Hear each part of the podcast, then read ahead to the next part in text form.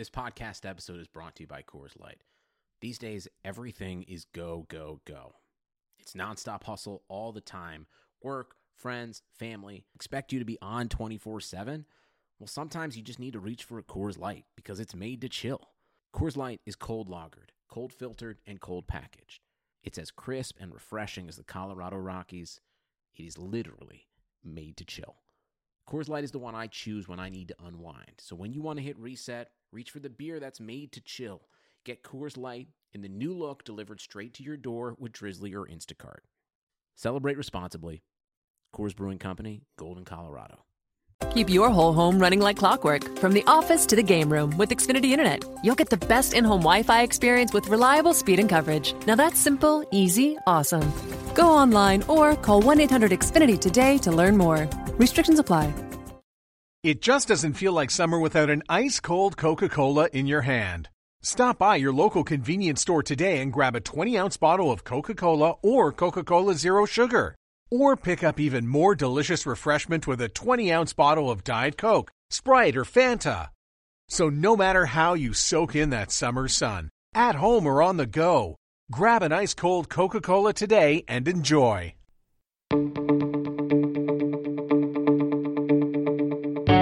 This is the Cubs related podcast presented by CubsInsider.com. My name is Corey. I am joined, as always, by Brendan, and we are coming to you on a Sunday. And Brendan, what was that? What what did we just watch? It's every other week. I feel like we go into these episodes where we're like, "What are we doing here?" We're so perplexed, and it, it happens way too frequently. Corey, I'm getting I'm getting sick of doing this. Yeah, so I, I think that about gives it away if you weren't already aware. But the Cubs are swept at home at Wrigley Field by the Washington Nationals in a three game set. The games all different in their variety of annoyance and whether the Cubs were competitive in them, but the end result is the same in all of them a Washington win and a Cubs loss. So, Brendan and fellow listeners, the Cubs now find themselves two and a half games as they head into an off day on Monday. Two and a half games behind the St. Louis Cardinals for the lead in the National League Central, which is not a particularly great place to be, Brendan, when there are only 32 games left all it is? 30 in the season. The Cubs are 69 and 61 through 130 games.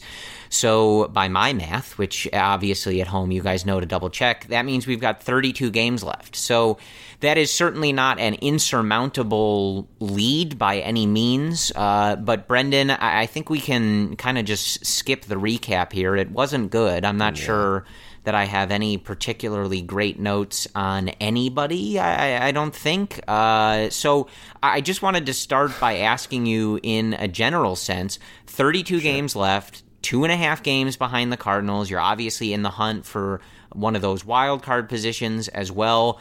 What is your general feeling of where we are? Because I think you and I discussed, like, we've talked about a lot of the flaws that this team has. Some of them we've been talking about for periods when they could have been addressed, right? We've been talking about the bullpen position player depth all the way back in the offseason podcasts. We were warning of this issue and worried about this issue, etc. So, I don't think we need to run through all of that again. We don't need to look at some of the guys that are struggling. We've talked about a lot of this. You guys should know a, lot of this, or at least have heard our thoughts on a lot of these things if you've been listening to the podcast throughout the year. But I think now is a good time with the off day and with, with I think this not feeling like one of those, like, let's get on here and get close to swearing type of episodes, Brendan. It's more just like, blah like the energy is just out of the balloon that you know or out of wrigley field. It certainly felt that way today. So i i, I think it's a good time to just state like where are you with this team? Realistically and and just laying our cards on the table where are you with this team as we're close to September here and, and nearing really these final few weeks of the 2019 season? Really, I'm exhausted like talking about this team, and I go on Twitter and I and I, I see and I understand a lot of people wanting to talk about retooling the roster, but there's 32 games left. I just don't have the energy to do that. We did that before the July 31st trade deadline. We knew what the holes were. The Cubs did everything in their power to address those holes. And this is what the team is now. We're going into September next week, 32 games left. I have no idea what's going to happen. I mean, a week and a half ago, the Cubs' probability of going to the playoffs were like 85%. Now it's down to 66%. The probability they would win the division was like around 70%. Now it's 40%. So it's a weird mix to be in. I'm exhausted, like talking about this team. I have I have no idea what's going to happen. I think once you get to this point in the season when you have 30 games left, you can flip a coin. Like anything can happen in 30 games. But for the past, what is it, like 100 games or so, the Cubs have been a league average team, a 500 team with this talent. So predicting the next 30 games is borderline impossible. They're projected to finish with an 87 and 75 record. 87 and 87 and 75. That's that's not acceptable, and it's all possible they go on a tear, right? Like we know they have the talent, but we know what needs to be done. We know Javy needs to come back and play like the guy he was earlier in the year. We know Rizzo needs to stay healthy. We know KB needs to continue to do well, and we need to know that the bullpen is going to lock down the games. And everyone else besides KB is right now a question mark. So I I don't know. I don't have a solid idea, grasp of what to expect. And I think that's kind of the hallmark of this season, Corey. Yeah, and I think that one of those things that you said is is what sticks out for me the most, at least at this point. Like they have been around 500 for about 100 games. This is not just some small sample. This is not a blip. And I've said repeatedly that I don't think that the talent level of this team should be close to 500. I think it's above that. But when a team plays this way for this long, you really don't have any choice but to kind of accept that that's part of who they are. It's been a while, right? Like, yeah. this is not just a couple weeks where they look mediocre, average, like you said. This is a long time. And, and it was I think a little concerning, but not something I was really buying into when we were leading up to that All Star break and they had had that sub 500 month of June and started July the same way. Then we had that All Star break. At that time, you were like, yeah, they've been like close to 500 for 20, 30 games, whatever it is, but I think they'll snap out of it. And we really haven't seen it. It's It's been just as inconsistent here in the second half. The road woes, we, you know, are, have been much talked about. And obviously, they, you know they they get uh, the business handed to them a little bit here by a hot Washington team and a team that you may run into if you don't win the division or later in the playoffs if you do. So we had kind of looked at this weekend as you know maybe a little bit of a litmus test. Hopefully they would be able to kind of like gear things up coming into the series on a five game winning streak, and they just didn't do that. They looked flat in a lot of this series. A few of these games get out of hand at, at various times in terms of the score and just not the the showing that you were expecting. So that's what really jumps out to me. That unfortunately, this is a, a long time where this team has been inconsistent, and I, I, don't think playing to the level that we want them to or expect them to. And yeah.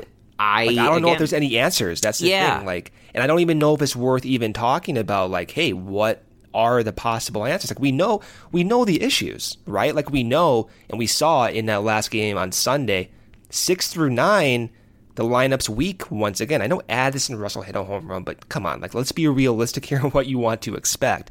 And we know the issues with Rizzo and his back, like that can go on for weeks at a time. Right. We are in no position, Corey, to lose a bat like Anthony Rizzo. So you hope he comes back, but it's still nevertheless a question. When you're already mark. without Willson as well. And yeah, and you yeah. know when he came back in 2017, like he just had no power. Still a productive hitter, but still did not have that power. So it's it sucks. Like this is probably the lowest point of the season for me. Okay. I I mean I'm not like you know I'm not saying oh the season's over when I, I this is how baseball works. Like I said, two and a half game uh, deficit. They're more than capable of coming back. It's just a matter of feeling comfortable about them realistically doing so. And I think you look at that Cardinal team, they're hot, man. Their rotation's on fire. Uh, Jack Flaherty's going off. He has the best numbers for any starting pitcher in the second half, way better than DeGrom, anyone else.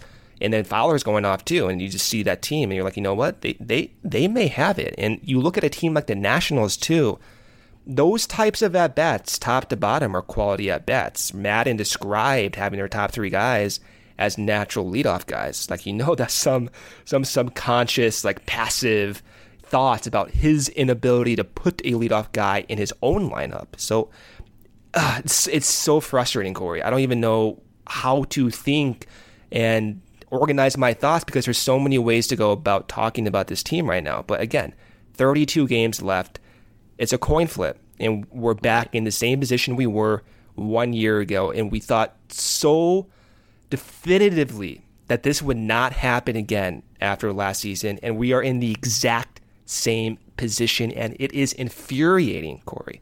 Yeah, and I think this is what we were worried about when this team was inconsistent earlier in the year and the division was tight and they weren't playing to the level that, that we had hoped for. I think the reason that you know people like you and I, Brendan, and, and some of the writers and a lot of fans the reason that we harp on some of these little things, right? The things that you have heard us talk about a million times. How many plate appearances they gave to Descalso, how many times Almora was leading off, how many times, uh, like you said, Lucroy is now hitting six. These little yeah. things, right? Right. The reason we harp on those things is because this is the situation you're trying to avoid. Like, right. this is a coin flip, man. And just like last year, you now are. Eh, this this destiny is not in your control. The Cubs can go off in the next 32 games, and the Cardinals can just be two games better, right? And they'll win the division. And that's what happened last year. The Cubs went 15 and 12 in September last year. By no means was that a collapse. They won 95 right. games. But unfortunately, those other games that they probably should have won last year came back to bite them, despite them not imploding, just not playing their best baseball. You never want to put yourself in that position. But again, here are the 2019 Cubs, and they're in the exact same position. Yeah. So I think that getting back to the original question, I, I think I'm frustrated, but we will table all of the systemic conversation, what's going on with the front office and, and certain players' development, and looking back at the offseason and saying they should have addressed this, they should have addressed this because that's just a discussion for a different day. They didn't do those things. They're not going and we've to. had those discussions too. Generally. Right. We have also we just talked, talked about, about this. this. Yeah. Yeah. But like, we're not going to deal with guys getting fired and traded and all that other stuff. It's not going to happen now. So we'll save that for when it starts to happen in the offseason. And trust me, with the way this is playing out, it will happen. We might get an actual explicit episode. Like, it, it may happen in the offseason. Yeah, I think it, it seems like it's going to be necessary. But I, I, think that the place we have to be at right now is there's 32 games left. They're two and a half back. That is certainly not an insurmountable deficit. You're going to have some head to head opportunities with the Cardinals and they need to figure this out and they need to figure it out quickly. And this washington team is tough. This was a tough series. You get strasburg to finish it out on sunday. And by no means is that an easy series to win but a lot of the issues and inconsistencies and flaws that have been exploited with this team were on full display. And lot, one thing that was talked about an awful lot was the fact that the Nationals beat them mostly on singles, mostly just by putting the ball in play. And so many yeah. times in this series, the Cubs' inability to put the ball in play with runners on second and third, with runners on third, less than two outs, or even with two outs, that was a, a large difference in this series. So I, I think that the place that we're at is you have to find a way to get things get together, done. yeah, for 32 games and take care of business. Because again, as we've said for a long time, I just don't think that the talent on this team should be playing like this. And I, I don't think there's a simple answer as to why they have and why they have for so long. But right. I, just think that they should be better than this, and especially when you're you know you're talking about a division that might get won with 87 to 90 games, right? I, don't think we're asking a lot from this roster. Like I, I don't think anybody's even saying like, oh, I think the talent level on this roster should be winning 110 games. Like no, but I think they should be capable of winning a division that's only going to take 90 to win it, right? Like I it's it's crazy that we're even discussing that to be honest with you. I mean, I thought the Cubs could cakewalk to 90 yeah. plus wins, even if they weren't blowing, you know, the cover off the door or anything like that with some crazy, amazing season like 2016. So it's it's frustrating, uh, but when again, like it, it's it's still there. The opportunity is still there. I, I think that it it especially with what we've seen from this group over the last few years, it would be a mistake to write them off and, and think that this season is a lost cause or anything like that, because I don't think that's the case. But you got to get it together. You're, you're playing on a very uh, dangerous clock right now where you really don't have time to wait around anymore. You really need to rile off some winning streaks and some stretches of, of really good baseball here to make sure that you are not only fending off the Brewers, who are still lurking behind both the Cubs and Cardinals, but catching the Cardinals. It, it's, you know, someone is in front of you now. So you have to now be playing catch up and you have to hope that other teams are going to help, which the Rockies didn't this weekend. And yeah, and and you need to take care of your own business, but it's uh, they they've they've laid a, a bit of a, a, difficult course for themselves, Brendan. I mean, there's really no way to to sugarcoat that. This might look like a normal job, but it's not. When hackers infiltrate networks and steal or destroy proprietary data, we're all at risk. Becca used to be a mid level programmer until she earned a master's degree in cybersecurity online at Grand Canyon University. Now she's setting sophisticated honeypots to lure and catch hackers. What do you think protecting your company looks like? GCU offers over 175 high quality online programs like this one. Find your purpose at Grand Canyon University. Visit gcu.edu. It just doesn't feel like summer without an ice cold Coca Cola in your hand. Stop by your local convenience store today and grab a 20 ounce bottle of Coca Cola or Coca Cola Zero Sugar. Or pick up even more delicious refreshment with a 20 ounce bottle of Diet Coke, Sprite, or Fanta. So, no matter how you soak in that summer sun, at home or on the go, grab an ice cold Coca Cola today and enjoy. Well, Jordan Bastian tweeted this out and was made aware to me, at least, by a friend of the podcast, Thomas Felton. And Jordan Bastian said that entering today's game, the Nationals had a 79% contact rate. The league average is around 76%. The Cubs' contact were, was 73.7% going into the series again. And yeah, you do see what a difference like that could make, but I, I don't I don't like that stat. And and here's kind of why.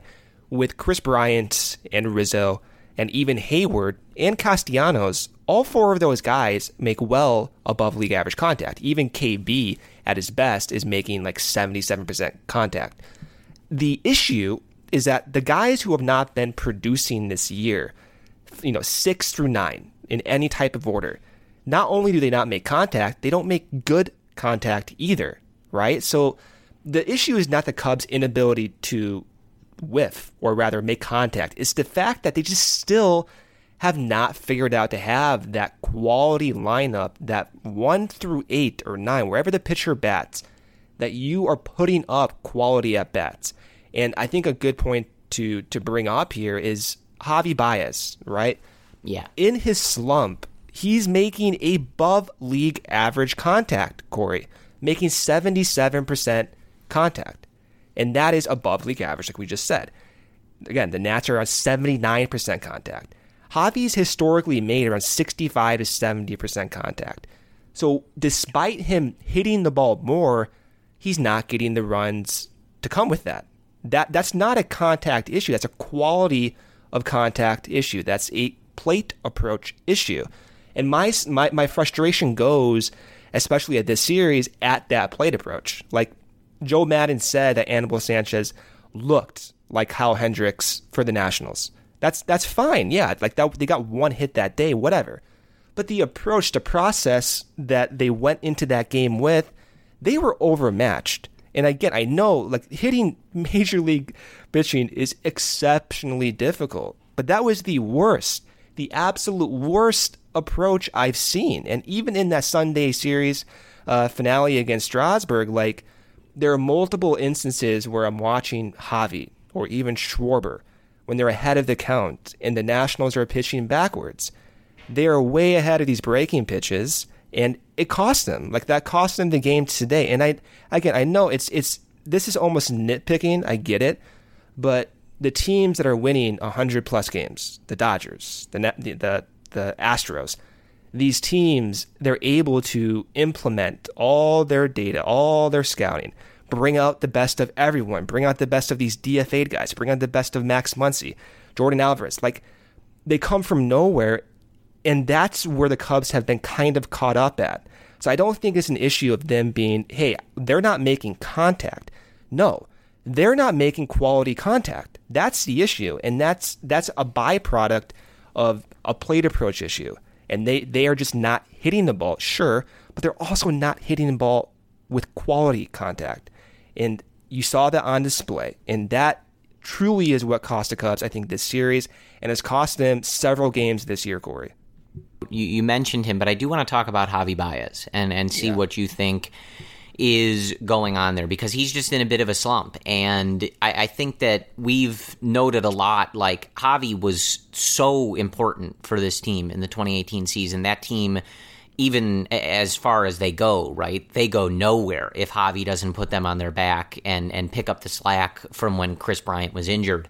And I think that a lot of us came to the expectation that, you know, we could just expect him to play like that every day and and year in and year out and that's obviously a very high standard. So he's still been very good but not to that like full El Mago level right? And just yeah. looking at some of his numbers over around the last 30 games which is about 115 at bats he's got a 737 OPS in the last 15 games, which is about 55 at bats, it's 493 and if you just look at these last seven, it's just a bit uh, under 600. So those are not particularly good numbers. And he's making spectacular plays all over the field. He's still Javy Baez. But when he's not playing at that elite offensive level that we saw in 2018, it's a noticeable gap, I, I, I guess. Like there's just so many spots where you need him to come through, and he has come through in the last few years, but it just feels like he's off right now. And like you said, in this series in particular, I messaged you, Brendan, that just from a visual perspective, it seems like he has let some bad habits slip back in even if it's just this weekend, but just expanding the zone more. He always expands the zone, but way more than we I think have seen. He's he's done such good work at at refining his approach, at least in in his own way, that this weekend looked a little different to me. It just looked uh, not as calm and, and not as in tune with that approach. And I, I guess I just wonder really what I'm getting at is he's been such a reliable force on offense, and you really kind of like know what he's capable of and, and what you're going to get from him. Do, do we think that that heel is is creeping back up and, and giving him some problems? Do we think that this is a, you know, is he playing through some stuff not at 100% health? Or where is a slump like this coming from for a guy that we've seen perform at such high levels in the last few years?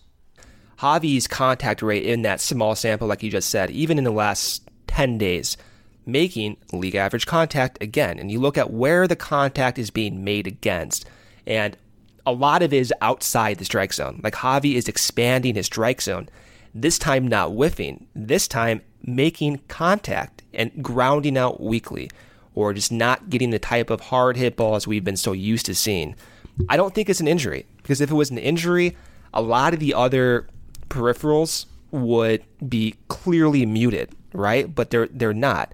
Like he's clearly going through a different type of plate approach adjustment. I don't know if he's getting pitched differently. We'll have to look at it a little bit more closely, but the the contact jumps out at you. Like think about this. For every 3 of 4 swings outside the strike zone, Corey, he's making contact. That's an insane amount. Usually it's like maybe four out of every 10 swings for most guys.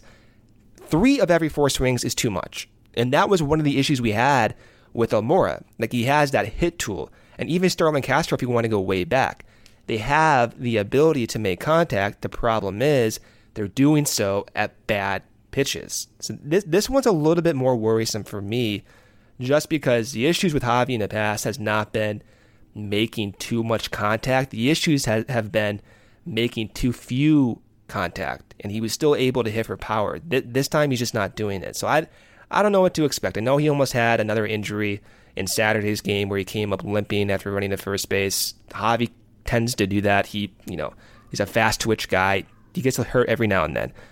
I'm not concerned about injuries. I'm more concerned that the league is going through a successful adjustment phase against him at a bad time for the Cubs with 30 games left. Hopefully, he can get beyond that, adjust rapidly, and get back to that power levels. But baseball is hard, and they're going to get to you, and hopefully, he gets beyond this relatively soon. And so I, I, think he's perhaps picking up on the adjustments that the pitchers are making and, and maybe noticing that they're they're trying to do certain things against him. So that was good to see. But yeah, like look, you know, he and it's weird too because his last home run comes on the day that he hits two home runs that August fifth game uh, to start that series against Oakland at Wrigley Field. And I remember messaging you kind of just the opposite and saying, dude, Javy looks amazing in this series. He was lining the ball the other way a lot in that series. He had several hits in those three games. He had five hits throughout those uh, three games, two home runs, like I said. And it looked like he was really starting to heat up. And it just has cooled off a bit since then. So, yeah, again, like, look, we're, we're still, I, I want to make this clear. Like, we're talking about a guy who has an 850, 844 OPS on the season. And like that's that's really good, especially for someone who's an amazing shortstop, an amazing base runner, and he's still making and, and just, amazing defensive plays. Like he put on yeah. a clinic the entire weekend against the Nationals, so it's not as if his game is taking a nosedive. It's just it, it, right. It sucks. It's it's I guess just pointing out that there is a difference in this lineup when he is simply a good player versus when he is at that kind of next no level. No and we saw that next level last year. And again, you know, maybe it's not fair to expect him to do that, but I think he would expect himself to do that. And so, and again, this isn't uh, like I don't think he's responsible for like where the Cubs are, them not playing well. That's not at all the the conversation here. I want to make sure that's clear. Uh, it's it's just sort of pointing out and discussing that he has been good, but the Cubs kind of need him to be great and, and otherworldly. And uh, you know, I think that you're you're kind of feeling that difference in, in, some of these games, which again, you know, maybe is a lot to put on Javy, but he's done it before. Well, especially when you to. have Willson out and you have Rizzo yeah, with a sure. back injury. Like you need Javy to be like peak Javy right now, like right now, right? Because because again, like this also goes to some of the other stuff that we talked about, like.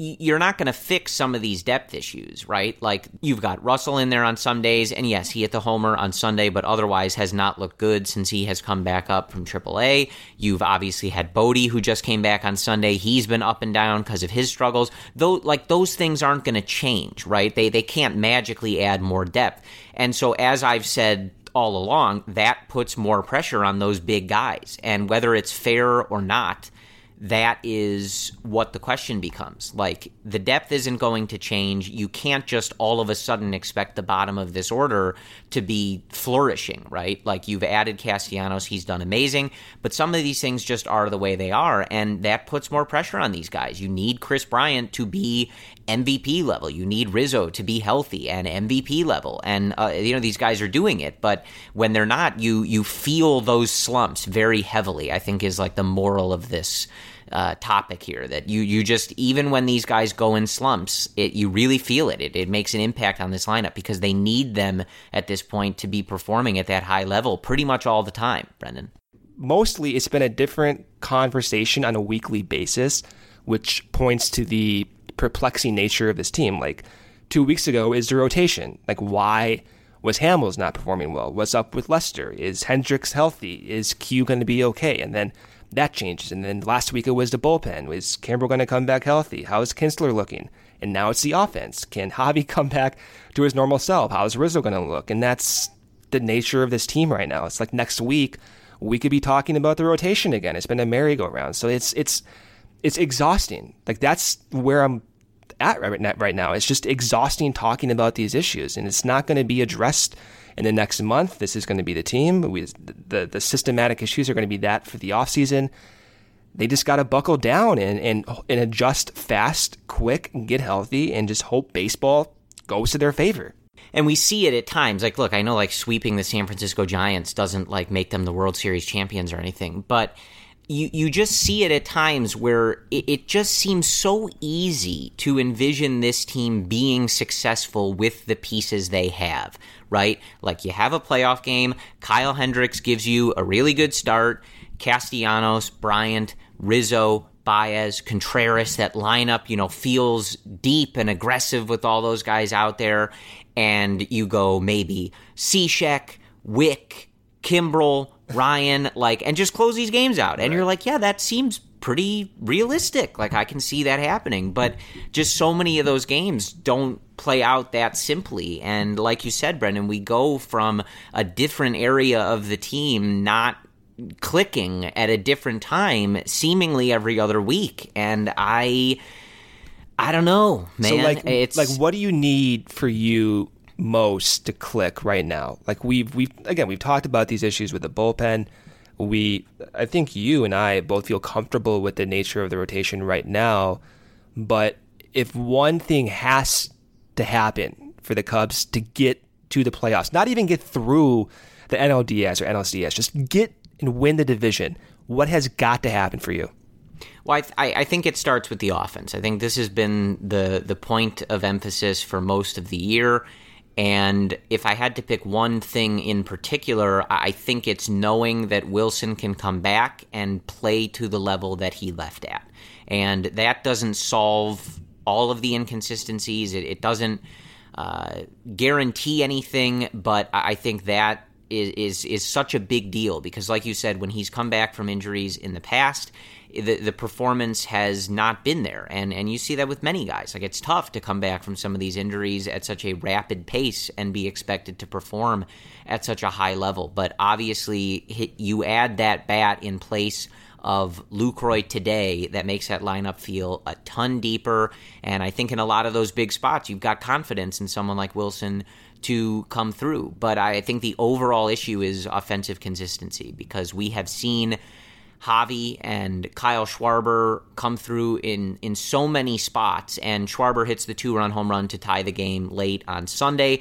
But there were a lot of spots over the course of this weekend where those two, and even Kris Bryant and and everybody, like they just don't come through. They they don't have those productive at bats, and like I said, it was a real juxtaposition against that Nationals offense that seemed to move every runner station to station. They got every run in when they could get it in with an out. They did every little thing, every productive plate appearance you could have, they were doing this weekend. And it just felt like the Cubs were never doing it.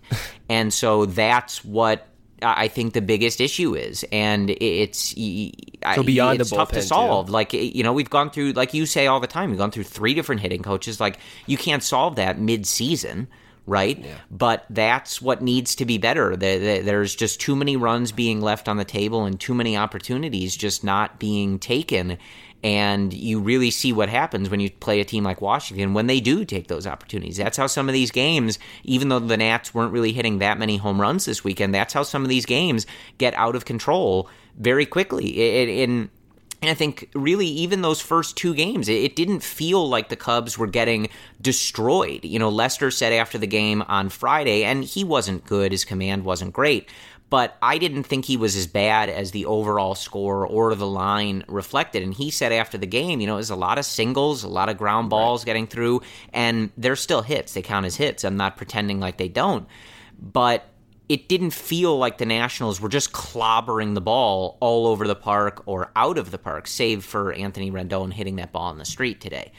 But it didn't feel like that. But you have two games. The first game of the series, the Nationals win nine to three, and the second game they win seven to two. And that's how these games get out of hand like that because every single time they had a runner on, they moved him over, they got him in right? right. Every single time. Yep. They they were coming through in those situations. They were going station to station, taking their walks, advancing runners, at taking the extra base every single time on singles to the outfield, etc.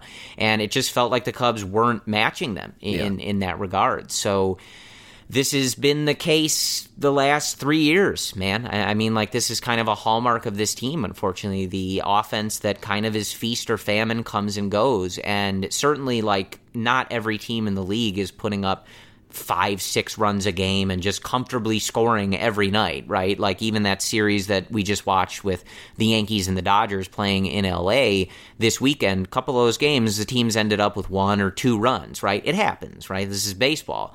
But it just feels like that has been such an issue for the Cubs more than anyone else, and it has really slowed them down. So, if I had to pick one thing, I mean, I, I would say that, and one player in particular, I think Willson, Willson, coming back and being healthy is crucial to, to this team's success. I think that would be a big boost as we get towards these last few weeks here. Yeah, no, I'm with you. I think if Willson comes back and looks like the same guy he was in April, May, and June, it changes everything about this offense, especially if you assume that Rizzo's back injury is just that one week spell and he comes back and he's fine. So, yeah, getting that guy back would be huge, even if Javy is like a league average hitter, which he's been over the last month or so. But going back to your point, too, and about, about the Nationals just executing, right? Quintana said the same thing. Like Q said after his start, he executed. Like he had his game plan, he executed it and the Nationals just beat the Cubs. And I think that that is what makes this series loss so unsettling is that you saw the Cubs not really play poorly. Like, yeah, they didn't play well, but they got beat. Like they didn't beat themselves. They just got beat, man. Like the the starters for the Nats beat the hell out of this team. Like like Anibal Sanchez, like I get his numbers are, have been good this year, but he looked, he made that team look silly, and you just know they're being overmatched in those instances with Shirt or with uh, Strasburg. Again, the Cubs put up some decent at bats, but when push came to shove, Strasburg got the best out of them, and the same thing with Joe Ross as well. So that's that's the most unsettling part is because the Cubs, while they don't play their best baseball at times, they have to play their best to beat these teams. And for a majority of 2016, when they were not even playing their best, they still had underlying traits that made them so damn difficult to beat. And a lot of that was due to Dexter Fowler or due to Ben Zobrist, due to that lockdown starting staff, due to that absolute airtight defense. And when the Cubs don't make one play and they don't make that spectacular play, or they don't come in and have that one quality at bat with runners on second and third with less than two outs. That is costing them these games. And we can point back to several instances in this series. In Sunday, guy on first and second, no outs, three down, inning over. Javy Baez makes an unbelievable play up the middle, dives to his glove side, spins around. Happ is off the bag by a centimeter. And then that was it, right? Like you saw, it elongated the inning the Nats, they made every play in right field. Eaton made spectacular plays out in right field over his shoulder. And that's that was reminiscent to what we saw in 2016. Yeah, I, again, like I, I think that's the key is that I I think that this team is better than they have played. I, it's crazy to me that this team has been so close to 500 for a 100 game span. But it doesn't I, even feel like it doesn't. I literally can't believe it. I mean that so does sincerely. It, does it feel like they've been 500 though? Like, does it feel like they've played at a 500 level? Like, genuinely, no. no, right? That and that's what I mean. Like, I'm the same way. Like, I don't feel as if this team has been 500. You watch this team at stretches, like, wow, everything looks right. phenomenal. And that's the puzzling part. And that goes to show, okay, they're losing one run games. Why is that happening? Well, some of these defensive plays that should be made, or some of them that are even difficult to be made, they were made in seasons past. And then, of course, the back end of the bullpen when they were going through injuries. And of course, the rotation at times, right? So you know, like, that is why the Cubs have been 500, just because they have zero margin for error. No matter how strongly you believe in this group, right? And and I think you and I are probably amongst, at least if I'm reading my Twitter timeline correctly, amongst some of the more positive on this group. I mean, some people are ready to just burn the whole thing down, but this is 32 games man. Like this is 32 games and a deficit of two and a half games. Like that's not easy to just overcome and it, it just puts you in a spot where like you said they have to go into september and play really good baseball. They have to play their best baseball no questions asked. No you know, uh, lamenting days off or the the schedule or you know a bad stretch. Like you don't have time for it, and unfortunately, yeah. like you're not really going to get any easier here in the immediate future. You're going to have to face a few of the, you know, a couple of the best pitchers in the league,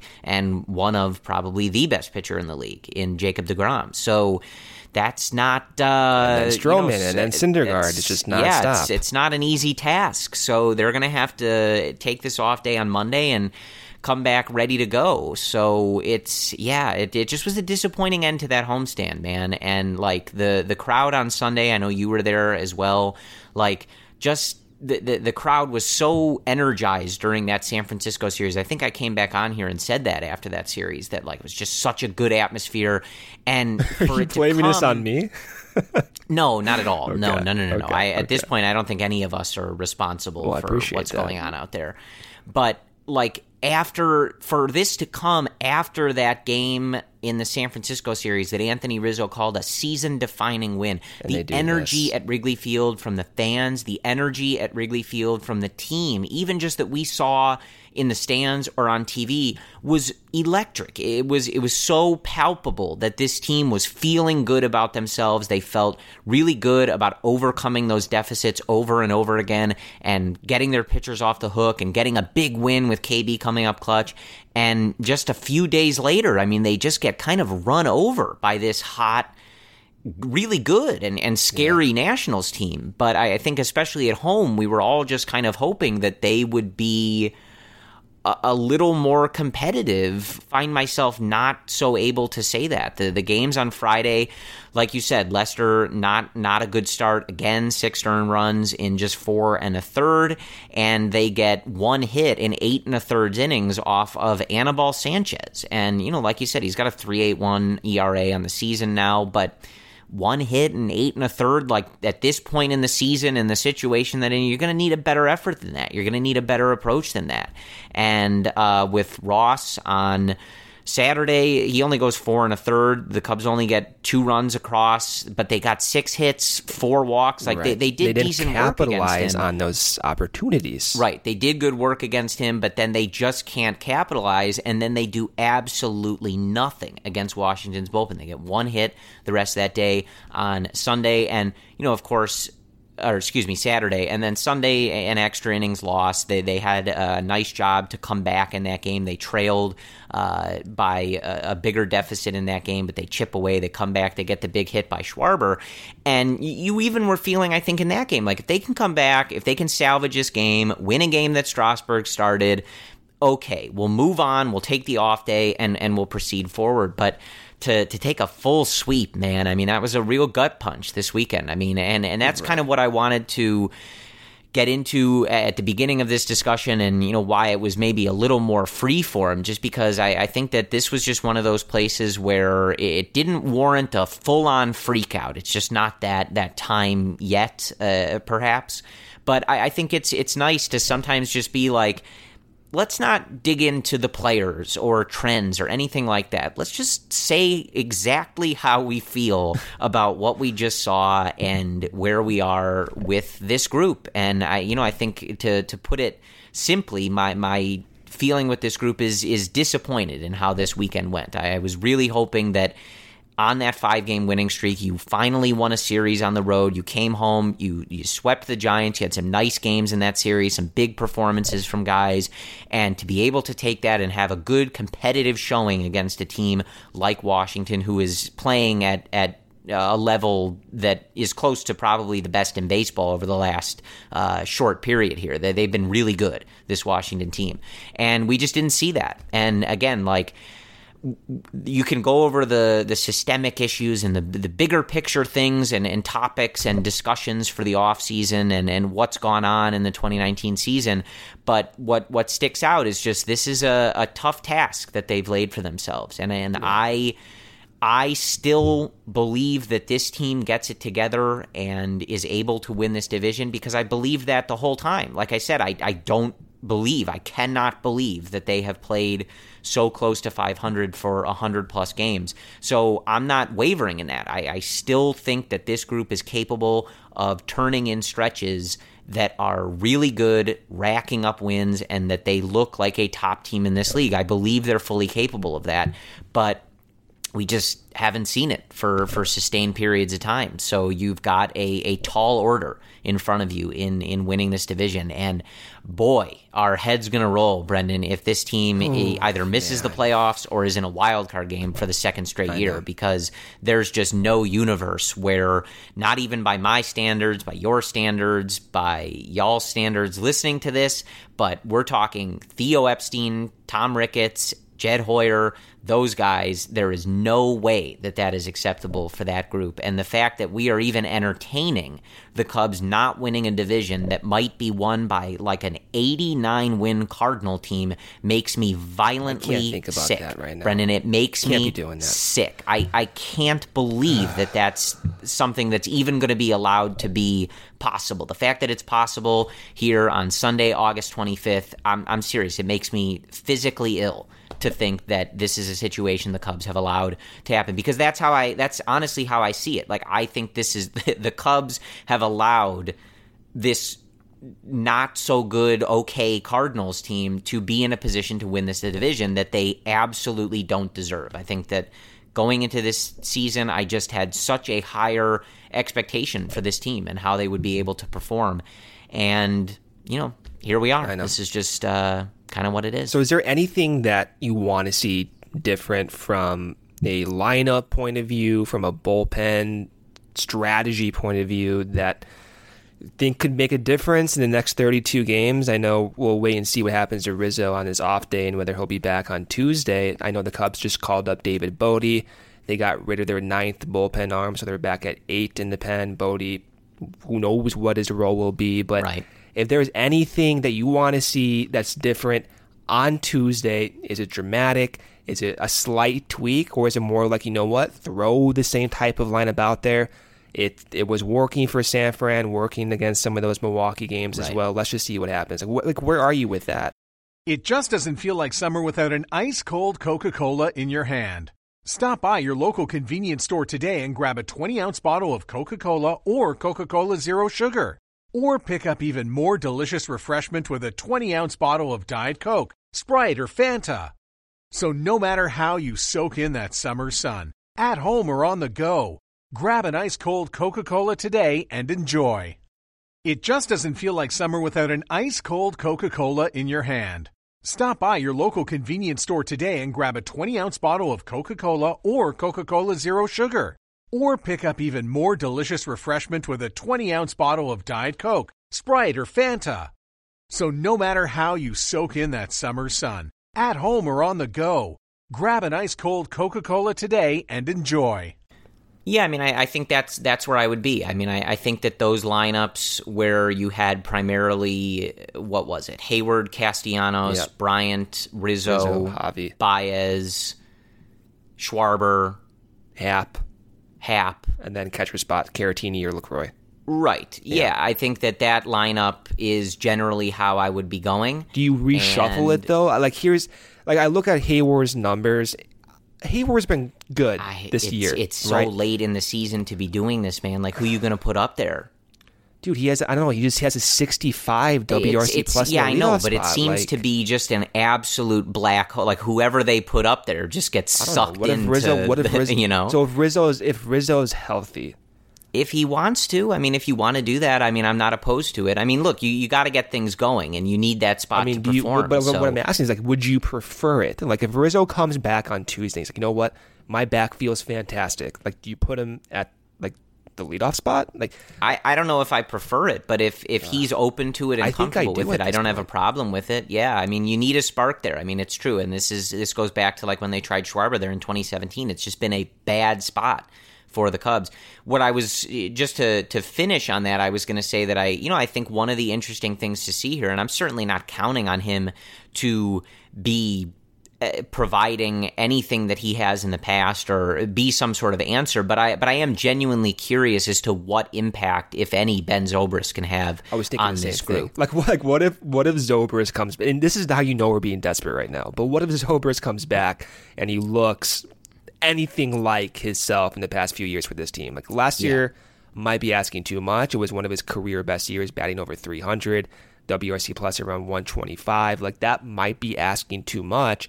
But if he comes back and he is even slightly above league average, all of a sudden you have a guy at second base who may be the guy you can rely on. They've tried, of course, Happ there. Addison Russell is back on the team.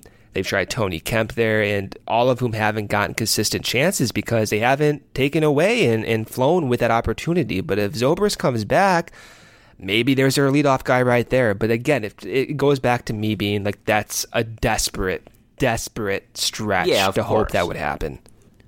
I, I just think it's it's it's curious as to what he's going to be able to bring. Like I, I think uh, as far as like a realistic expectation, like likely not even playing every day and it's still going to take some time to ramp up to major league pitching and, you know, again, maybe he can provide you something close to what he's been able to do at the plate throughout his career. Uh, but again, like expecting that or thinking that that's just going to happen and, and be some seamless transition is asking a ton of him. But I, I just think again we've talked about his potential clubhouse presence and just the ability to you know even if his hit tool has diminished in this time and, and through this process he's still a professional hitter. He knows how to read pitchers. He knows how to dial into those scouting reports and put together professional at bats. And I think that this team needs that. Even if it's once every couple days that he's starting or playing or leading off whatever his role may end up being I, I I I am very curious to see if he can kind of rub off a little and and kind of spread that through the rest of the lineup at times or you know just inject one person doing that into the lineup uh, yeah. at times. So i'm with you yeah. I mean in, in, the, in, the, back of my mind i'm not gonna lie like i was thinking that even watching the game today i'm like you know what if Zobrist comes back? Like and if he plays anywhere near average level that that would be a huge boost for this team with that said, let's preview this upcoming series against the New York Mets. It's going to be a tough one, guys. So on Tuesday, the first game starts at 6:10 p.m. Central. Yu Darvish on the mound for the Cubs facing Marcus Stroman. Darvish on the year is 4 and 6 with a 4.43 ERA. Stroman's 7 and 11, a 3.18 ERA. Darvish coming off his last start, in which he gave up six earned runs, but I thought he looked pretty good. Just got unfortunate with some at bats there. Then on Wednesday, same start time, 6:10 p.m., and we have Kyle Hendricks on the mound for the Cubs.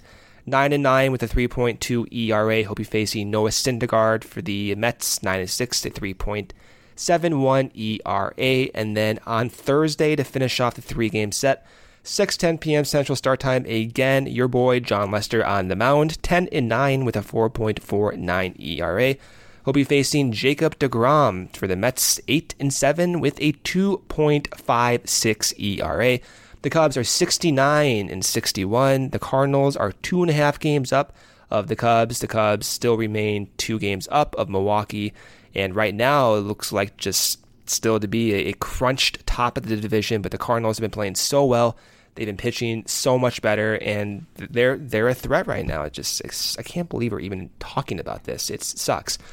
Well, to be fair, I think at the beginning of the year when we were previewing things, you and I both said that they concerned us more than Milwaukee. I know, did. but it's just like 69 and 61. What the hell is this? And, and we should have been we should have been worried about our own. That's stuff. what I'm saying. You know, like, we were I, we were thinking about Milwaukee and St. Louis. I mean, we had enough to deal with. Like if you were to have told me this would be the situation, I would think like, yeah, the Cubs are like 25 up, and so are the other teams. Like they were clearly the favorite as a division group to be the best in the in the National League. It's just a, a wild year. Um, I mean, player trends, I got nothing, Corey. Honestly, I think just as a unit, they need to play better. The approach needs to be better.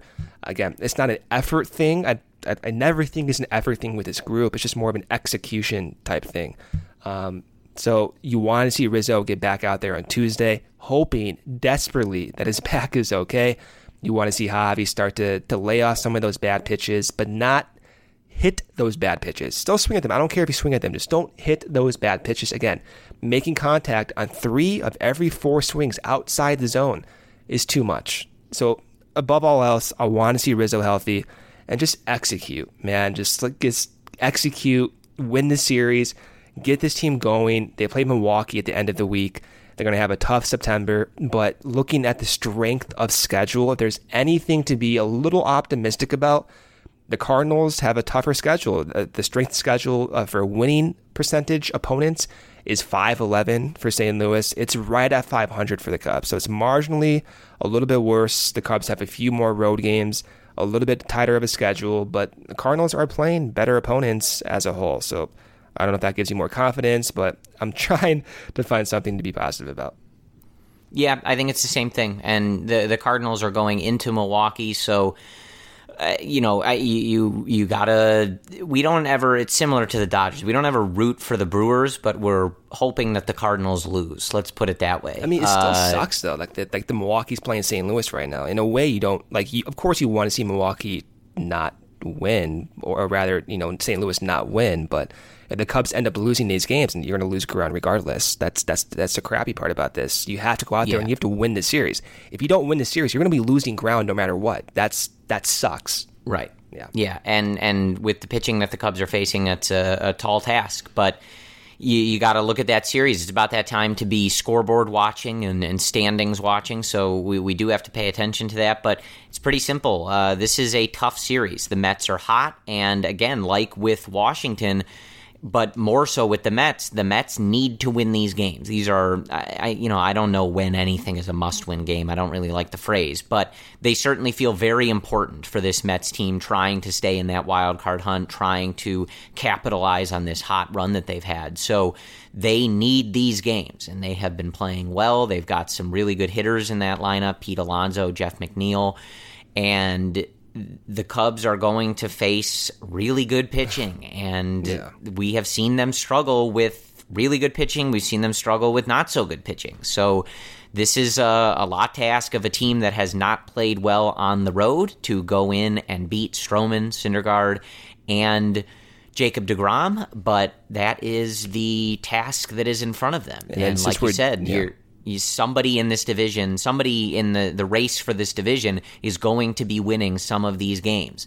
So you're going to need to win to make sure that you are not losing ground. And that's really it. I, I don't think I, I don't care who does it. I don't care who steps up, who doesn't step up. This team needs to play better and they need to do it now like they're they're you are running out of time. You're literally getting to we're just a few days above 4 weeks left in this season. Like that is not a lot of time and it's no longer in your control. So from this point forward you got to take care of your own business and hope that everything else falls into place for you as you go forward here. But I, think that's all we have for you. I man, I was really hoping that this was going to be a, a, hyped up episode, Brendan. When we when we left all of you listeners at the end of that Giant series. It was a, it was a pretty hyped episode. I think we were feeling good, and I think going into this series, I was really hoping that we would get here on Sunday night and be able to just be super jacked about this team and the way that they played against the Nationals and how they were looking heading into rosters expanding and heading into these final few weeks of the season.